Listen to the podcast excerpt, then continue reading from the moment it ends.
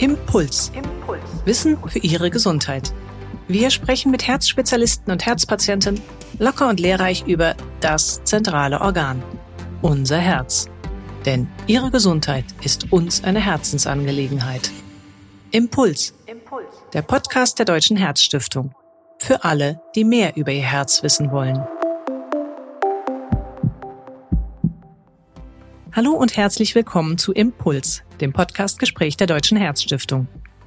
Machen Sie sich auch Sorgen, dass eine Corona-Infektion vielleicht Ihr Herz schädigen könnte? Was weiß man inzwischen genaues über die Covid-Impfung und ihre Wirkung aufs Herz? Hier vor allem zum Risiko einer Herzmuskelentzündung, also einer Myokarditis. Um diese und mehr Fragen geht es in unserem heutigen Podcast-Gespräch. Schon länger ist ja bekannt, dass das SARS-CoV-2-Virus auch das Herzgewebe angreift – und im Frühjahr kamen dann vermehrt Meldungen zu Myokarditis-Fällen nach einer Impfung mit einem mRNA-Impfstoff auf. Betroffen waren hier vor allem junge Männer. Am Ende wurde sogar die Packungsbeilage der mRNA-Impfstoffe um den Hinweis erweitert, auf Zeichen einer Herzmuskelentzündung zu achten. Mit der Zulassung einer Covid-Impfung für Kinder ab zwölf Jahren hat nun das Thema Myokarditis neue Brisanz gewonnen. Umso mehr freue ich mich jetzt als Gesprächspartner Privatdozent Dr. Dominik Rath am Telefon begrüßen zu können, denn er kennt sich sehr gut mit Entzündungsprozessen am Herzen aus. Der Kardiologe forscht dazu am Universitätsklinikum Tübingen, unter anderem in einem von der Herzstiftung geförderten Projekt. Mein Name ist Ruth Ney und ich bin Medizinredakteurin bei der Herzstiftung. Ja, hallo, Dr. Rath, ich begrüße Sie ganz herzlich am Telefon. Hallo.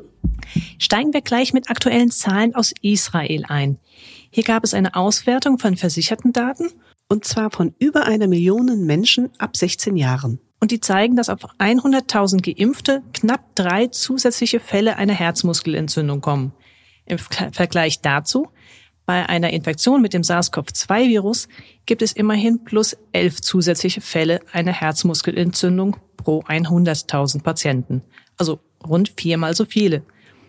Wie schätzen Sie das ein? Können wir uns jetzt beruhigt zurücklehnen und sicher sein, dass bei einer Covid-19-Impfung der Nutzen einen möglichen Schaden am Herzen klar überwiegt? Ja, Frau Ney, als allererstes möchte ich mich für die freundliche Einladung bedanken und sogleich versuchen, hier eine möglichst fundierte Antwort zu geben. Israel ist ja uns hier mit dem Impffortschritt in Deutschland äh, deutlich voraus hat auch früher begonnen, hat mehr Menschen geimpft, hat deshalb auch sehr viele Daten auch zu mittlerweile längerfristigen Folgen der Covid-Impfung parat. Und wenn man die Daten hier aus Israel anschaut, dann stimmt es, dass 2,7 Myokarditis-Fälle auf 100.000 Geimpfte kommen, während es 11 bei Coronavirus infizierten Patienten sind. Jetzt muss man hier natürlich die Daten analysieren, weil auch in der Allgemeinbevölkerung wird die Inzidenz, also das Auftreten einer Myokarditis mit eins bis zehn auf 100.000 geschätzt.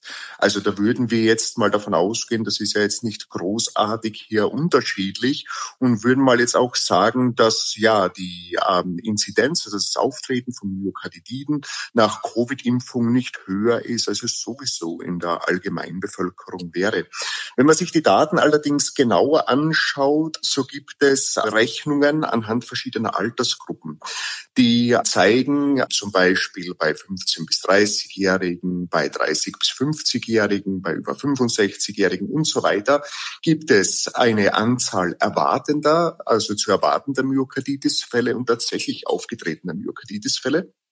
Und da sieht man schon, dass vor allem in den jungen Altersgruppen Myokarditiden nach Impfungen deutlich häufiger auftreten, als sie in der Allgemeinbevölkerung in dieser Altersgruppe äh, zu erwarten wären, während sie im Alter, also bei den vor allem über 65-Jährigen, deutlich seltener auftreten, als es in der Altersgruppe zu erwarten wäre. Zusammengefasst bedeutet es, die als allgemeine Auftreten einer Myokarditis über die Gesamtbevölkerung ist eigentlich äh, nach der Covid-Impfung relativ gleich im Vergleich zur Allgemeinbevölkerung. Allerdings Allerdings scheinen die Myokarditiden bei jungen Menschen nach Covid-Impfung deutlich häufiger aufzutreten als in der Allgemeinbevölkerung. Mhm. Wenn man das aber nun wiederum zur Covid-Infektion äh, vergleicht, treten dort die Myokarditiden deutlich häufiger auf als nach Impfung, weshalb hier natürlich auch meiner Meinung nach der Schutz der Impfung die Risiken einer Covid-Infektion hier deutlich überwiegt. Und ich äh, klarstellen möchte, dass man natürlich auf diese Fälle achten muss, dass man das nicht banalisieren darf. Aber ich denke, die Inzidenz ist auch bei den jungen Menschen mit fünf bis sechs pro 100.000 Geimpfte, so wie es anhand der israelischen Daten auch rauskommt, mhm. relativ niedrig. Also man kann es, so schließe ich das aus Ihren Worten, man kann es nicht komplett ausschließen, aber es ist insgesamt doch sehr, sehr selten. Ja. Gibt es denn dann vielleicht auch schon eine Erklärung, wie es durch eine Impfung überhaupt zu einem Vorfall wie einer Herzmuskelentzündung kommen kann? Was passiert da zum Beispiel in den Zellen? Gibt es eine überschießende Immunantwort oder weiß man ja. irgendwas? Also das Ganze mit Impfungen und Myokarditiden, das gibt's ja nicht erst seit Corona. Solche Fälle sind zum Beispiel auch bei der Influenza-Impfung aufgetreten oder bei verschiedener Einnahme von Medikamenten, bei verschiedenen Chemotherapeutika zum Beispiel. Und da gibt es unterschiedliche Theorien aktuell, warum hier die Covid Impfung zu einer Myokarditis führen könnte. Die wahrscheinlichste Erklärung ist eine überschießende Immunantwort auf die Impfung, die den Herzmuskel ja hier direkt angreifen kann und auch zu einer Schädigung der Herzzellen führen kann. Unwahrscheinlicher werden heutzutage eher allergische Reaktionen gesehen im Sinne einer sogenannten eosinophilen Myokarditis, wie sie zum Beispiel bei anderen Medikamenten gesehen wurden. Da ist aber forschungsmäßig im Moment viel im Gange und eine letztendliche Erklärung dahingehend da gibt es noch nicht. Allerdings ist damit zu rechnen, meiner Meinung nach, dass die Autoantwort, also die Immunantwort des eigenen Körpers, eine überschießende Immunantwort nach dieser Impfung für die Hauptproblematik verantwortlich ist. Sie haben es ja selbst schon gesagt, eine gewisse Vorsicht oder Aufmerksamkeit zu Symptomen einer Herzmuskelentzündung sollte nach einer Impfung schon gewährleistet sein. Welche Symptome muss man denn da im Blick haben? Also worauf sollte auch ein Patient vielleicht achten? Ja, was äh, vielleicht bei der Myokarditis schwierig ist im Vergleich zu anderen Herzerkrankungen, es gibt nicht das Leitsymptom. Also es ist so ein bisschen äh, diffus. Man kann hier auf äh, mehrere Allgemeinsymptome achten, wie zum Beispiel, ich bin nach der Impfung längere Zeit abgeschlagen. Ich habe Herzrasen. Ich habe Herzstolpern. Muss aber auch daran denken, wenn ich Brustschmerzen bekomme, könnte das mit einer Myokarditis zu tun haben. Vor allem auch atemabhängige Brustschmerzen, lageabhängige Brustschmerzen so dass das eigentlich die Zeichen sind, die einen daran denken lassen sollten, dass es sich um eine Myokarditis handeln könnte. Und dann würde ich auch umgehend einen Arzt aufsuchen beziehungsweise mich in der Notaufnahme eines Krankenhauses vorstellen. Hat man denn auch Erkenntnisse dazu? Sind das nur kurzfristige Symptome, die sich dann meistens auch schnell wieder in den Griff bekommen lassen? Oder muss man auch befürchten, dass langfristig sich etwas verändert am Herzen? Möchten Sie jetzt eher über die Infektion sprechen oder über die Impfung? Erstmal die Impfung. Ich glaube, auf die Infektion ja. kommen wir noch. Auch ob Gut. es da Unterschiede gibt. Stand der Wissenschaft heute ist, dass diese Myokarditiden nach Impfungen, die vor allem auch jüngere Männer betreffen, in der Regel mild verlaufen und folgenlos ausheilen. Gibt es eine Erklärung, warum gerade, Sie haben es angesprochen, junge Männer betroffen sind? Sind die empfindlicher, was ihr Herz angeht? Ja, also auch sehr interessant habe ich mich lange gefragt hier und eigentlich nie so wirklich eine Antwort gefunden. Also das allererste, was man liest, immer ist unbekannt. Also gibt es jetzt da keine wirkliche Erklärung. Ganz so unbekannt scheint es aber jetzt doch nicht zu sein. Also der Hormonhaushalt scheint da eine Rolle zu spielen und vor allem das Testosteron versus die Östrogene die bei Frauen eher entzündungshemmend wirken, versus das Testosteron, das eher entzündungsfördernd sein kann. hat sich auch anhand von Daten ergeben, dass Frauen nach der Menopause häufiger Perimyokarditiden haben, was sie vor der Menopause jetzt nicht haben. Also scheint mit den Hormonen äh, zusammenzuhängen und es scheint aber auch eine andere, ja, Diagnostik bei Männern und Frauen zu ergeben. Auch wenn sich Frauen im Krankenhaus hier häufiger mit Brustschmerzen vorstellen, werden seltener die entsprechenden äh, diagnostischen Modalitäten eingeleitet, sodass bei Männern dann häufiger diagnostiziert wird. Also das sind meiner Meinung nach zwei Gründe, warum vor allem bei jungen Männern Myokarditiden häufiger auftreten. Ist ja auch generell so, ist ja nicht nur nach der Impfung als bei Frauen. Also Hormone und unterschiedliche Diagnostik. Die berühmte Gendermedizin kommt da zum Tragen. Genau, genau.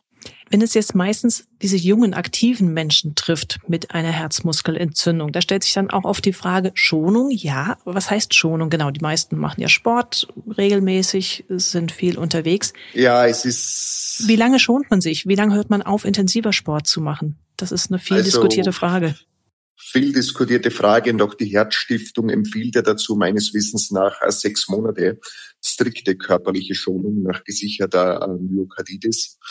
Und so würde es auch ich empfehlen. Und das ist sehr, sehr schwierig. Also ich kann es mir auch selbst kaum vorstellen, äh, mich sechs Monate strikt zu schonen. Keinen Ausdauersport, keinen Kraftsport, nicht mal Treppensteigen wird empfohlen.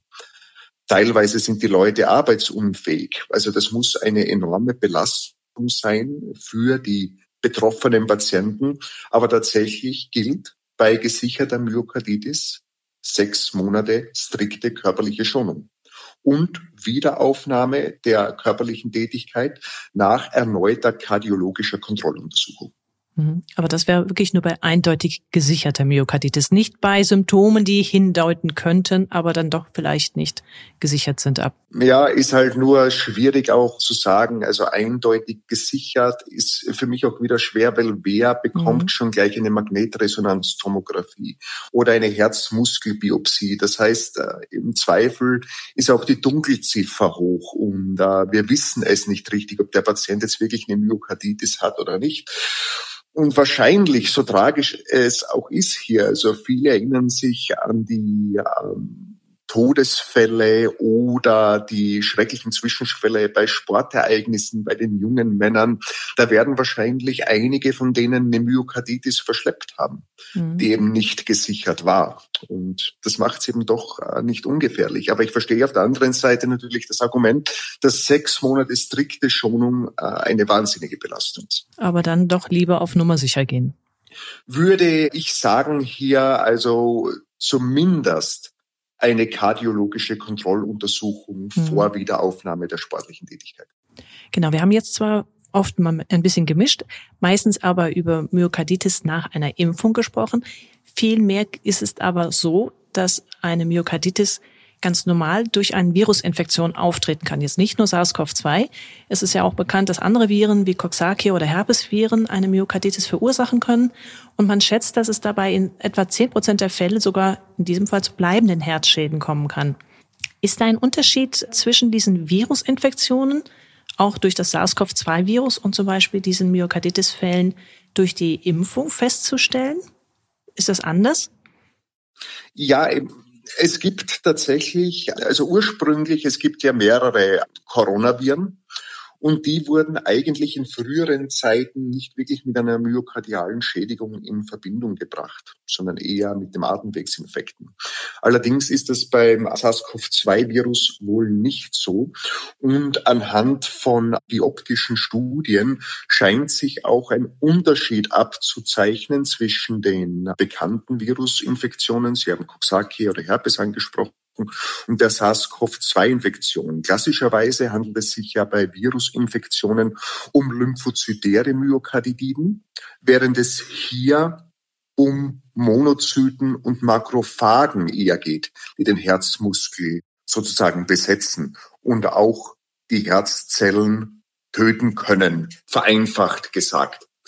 Wie sich das allerdings auf die Prognose auswirkt, einer SARS-CoV-2 vermittelten Myokarditis, dazu denke ich, ist die Datenlage noch zu schwach, um da ein äh, valides Statement abgeben zu können. Mhm. Vielleicht können Sie das auch nochmal unseren Hörern ganz kurz erklären. Was passiert eigentlich genau bei einer erregerbedingten Entzündung am Herzen, was die Sache dann auch letztendlich so gefährlich macht für den Patienten? Ja, das ist generell hier ein ähm, sehr, sehr komplexes und schwieriges Thema. Ich versuche das einmal möglichst einfach hier zu beschreiben, so wie es auch wir hier verstehen, vor allem warum es denn gefährlich werden kann. Also ich sage jetzt mal, eine Myokarditis kann ja durch verschiedenste Erreger ausgelöst werden. Das häufigste sind Viren, gibt es aber auch Bakterien, rheumatoide Erkrankungen, wie wir vorher gesagt haben, Medikamente. Aber wenn wir jetzt mal uns das so vergegenwärtigen, so kann es zum Beispiel durch ein Virus hier zu einer direkten Schädigung des Myokards kommen oder zu einer überschießenden Immunantwort wiederum kommen. Es kann nicht nur das Myokard, also der Herzmuskel betroffen sein, sondern auch der sogenannte, das Perikard, also der Herzbeutel betroffen mhm, sein. Das ist so diese äußere Umhüllung des Herzens. Genau, das ist vereinfacht gesagt die äußere Hülle um das Herz. Die besteht auch wieder aus zwei Blättern hier, wo sich dazwischen eine kleine Flüssigkeitsmenge hier ansammelt. Das ist die Perikardflüssigkeit. Flüssigkeit. Und wenn man es jetzt also runterbricht, was kann passieren, wenn man eine Myokarditis hat? Ich fange mal mit dem Herzmuskel an. Wenn jetzt der Herzmuskel hier durch die Viren oder durch das Immunsystem angegriffen wird, so kann es zu Schaden an den Herzmuskelzellen kommen. Wenn es jetzt zu einem Schaden an den Herzmuskelzellen kommt, können sich Einschränkungen in der Herzpumpfunktion hier manifestieren und können zu einer klassischen Herzschwäche führen. Herzinsuffizienz als Stichwort. Mhm. Das heißt, der Herzmuskel pumpt schwächer, dehnt sich aus. Es ist eine deutliche Leistungseinschränkung die Folge und die Prognose kann da sehr, sehr schlecht sein. Allerdings kann es auch zu Schäden im Reizleitungssystem des Herzens kommen. Da ist, glaube ich, ein ganz äh, bekanntes Beispiel die sogenannte Lyme-Karditis, äh, die man nach Borreliose, nach einem Zeckenbiss äh, zum Beispiel erhält, wo es wirklich zu bedrohlichen Herzrhythmusstörungen kommen kann. Eine Gefahr einer Perikarditis bzw. einer Perimyokarditis ist, dass es zu einem sogenannten Perikarderguss kommt, zur Ausbildung eines Perikardegusses. Das bedeutet, die Flüssigkeit im Herz Beutel vermehrt sich. Und wenn das schnell passiert, reichen oft 300 bis 400 Milliliter aus, um zu einer bedrohlichen Situation zu führen. Warum ist das so? Der Herzbeutel ist kaum dehnbar und wenn sich die Flüssigkeit da drinnen ansammelt, so kann das Herz jetzt vereinfacht gesagt zusammengedrückt werden und kann sich nicht mehr entspannen und pumpen. Es ist eine sogenannte Herztamponade aufgetreten, mhm. was einen akut bedrohlichen Notfall aufweist, der auch ohne entsprechende Behandlung zum Tod führen kann. Und abschließend vielleicht noch zu Perikarditis, wenn äh, die Entzündung chronisch wird, also nicht akut hier, sondern ins Chronische übergeht, so kann das Perikard auch ja, fibrös, vernarben, verkalken. Das nennt man dann hier im Volksmund, aber auch medizinisch hier ein Panzerherz.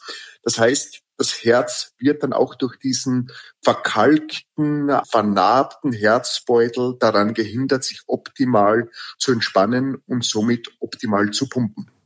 Also durchaus gewichtige Argumente, sich vor Virusinfekten zu schützen und auch bei Symptomen am Herzen, so unspezifisch wie bei einer Herzmuskelentzündung auch sein mögen, doch sehr sensibel ja, auf sich selbst zu hören. Unbedingt. Also in der Regel heilt es bei den meisten Patienten gut aus. Also 80 Prozent der Fälle, über 80 Prozent der Fälle äh, haben kaum mehr Beschwerden oder halt nur minimale Beschwerden wie ungefährliche Herzrhythmusstörungen. Aber in 10 bis 20 Prozent der Fälle kann es schon bedrohliche Ausmaße annehmen. Da haben Sie vollkommen recht. Vielleicht noch mal ein ganz kurzer Blick auf die Kinder, weil ich das eingangs auch erwähnt habe. Die Impfung ist jetzt für Kinder ab zwölf Jahren zugelassen. Wir erwarten Studiendaten sogar mit jüngeren Kindern. Und auch hier ist natürlich dann die Sorge immer sehr groß, Infektionsrisiko abzuwägen gegen Impfrisiko. Gibt es da irgendwelche Erfahrungen, wie weit sich das Thema Myokarditis bei Kindern anders zeigt oder anders wirkt als bei Erwachsenen?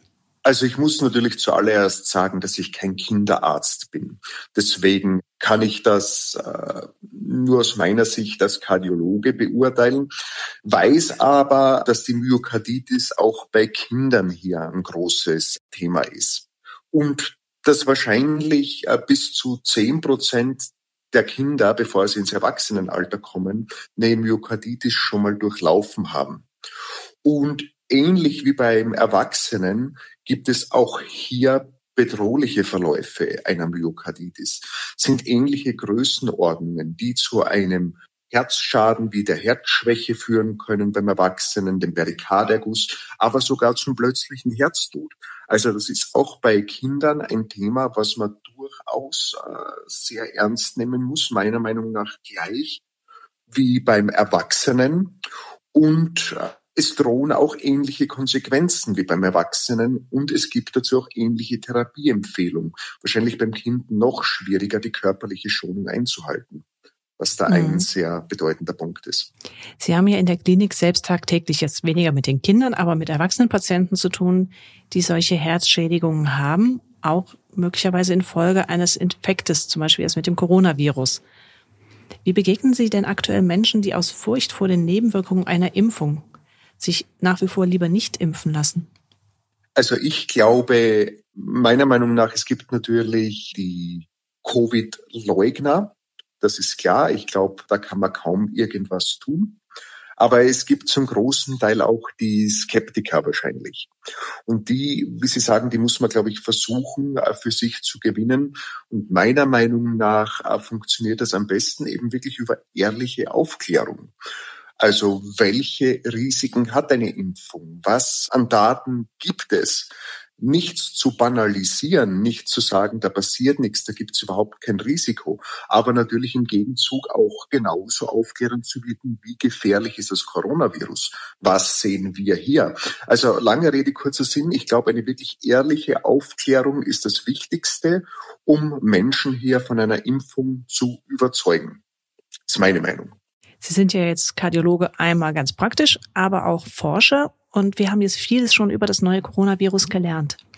Aber so aus Ihrer Forscherseele, was sind denn noch wichtige Fragen, die derzeit noch nicht geklärt sind im Zusammenhang mit Covid-19 und jetzt gerade als Kardiologe mit Blick auf das Herz und mögliche Herzschäden? Also es ist sehr viel natürlich noch nicht geklärt. Es gab in den äh, letzten äh, Monaten, ja mittlerweile auch im letzten Jahr hier zig Studien zur Corona- und Herzbeteiligung. Auch wir haben am Universitätsklinikum Tübingen einige, doch einige Studien hier publiziert. Ich habe mich da vor allem um klinische Charakteristika, um klinische Studien gekümmert. Andere ähm, Forscher hier haben sich um die Grundlagen wissenschaftlichen Studien gekümmert.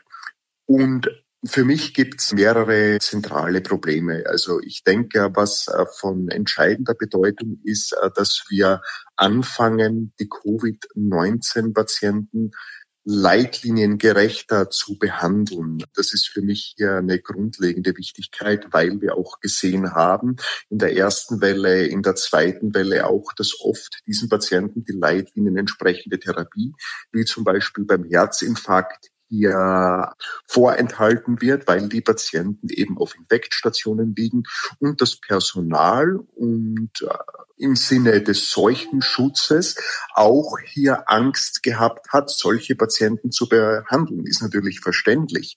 Ich hoffe, dass sich das jetzt in der nächsten Zeit ändert, sodass wir diese Patienten hier konsequenter behandeln, auch konsequenter erforschen, indem wir auch hier konsequenter Untersuchungen wie Biopsien, wie MRT-Untersuchungen, wie Herzkatheteruntersuchungen durchführen, so wie wir es eben beim ja unter Anführungszeichen normalen Patienten auch machen. So werden wir zusätzliche Erkenntnisse bekommen. Und natürlich muss es auch in der Grundlagenwissenschaft hier weitergehen, weil, wie wir am Anfang äh, gesagt haben, ist noch nicht klar, wie Covid-19 jetzt genau den Herzmuskel schädigt und geschweige denn, ob es spezifische Medikamente gibt, die diese Schädigung hier aufheben können. Ich glaube, das sind zwei zentrale Punkte, die meiner Meinung nach wichtig sind. Aber es gibt so viel, was ich gar nicht überblicken kann, was uns da fehlt an Wissen, was uns mhm. auch an äh, Evidenz fehlt, bis jetzt noch, wie die Prognose ist. Da wird sehr, sehr viel kommen in der nächsten Zeit. Finden Sie Herzforschung auch so spannend? Dann unterstützen Sie die Forschungsförderung der Deutschen Herzstiftung mit einer Spende. Infos im Internet unter herzstiftung.de. Ja, ein spannendes Thema und das uns auch tatsächlich noch eine ganze Weile leider begleiten wird. Ich fürchte auch, ja. Wir können vielleicht kurz zusammenfassen. Eine Myokarditis durch Vireninfektionen ist an sich nichts Außergewöhnliches. Es kann schwerwiegend sein, 10 bis 20 Prozent der Patienten. Und leider macht da auch eine Infektion mit dem SARS-CoV-2-Virus keinen Unterschied. Aber wenn man es gewichtet im Verhältnis zu dem Risiko einer Herzmuskelentzündung durch die Impfung, dann ist die Impfung doch mit einem weitaus geringeren Risiko behaftet. Habe ich das in Ihrem Sinne so richtig zusammengefasst? Vollkommen super. Alles klar. Dann bedanke ich mich ganz herzlich bei Ihnen. Ja, sehr, sehr gerne. Nochmal vielen Dank für die Einladung und für das freundliche Gespräch. Es war mir eine große Freude. Dr. Rath, ich sage Tschüss. Bis ja. demnächst. Danke und Ihnen. Alles Gute. Bleiben Sie gesund. Dank, jawohl. Und beim nächsten Mal, so viel kann ich Ihnen schon ankündigen, da geht es um die spannende Frage, kaum fertig durchgeimpft und dann noch eine dritte Corona-Impfung? Für welche Patienten ist das eine Option? Gesprächspartnerin wird Professor Angelika Kostat-Jekle vom Herzzentrum Bad Oeynhausen sein, die unter anderem eine Studie zum Impfschutz bei Herztransplantierten begleitet hat.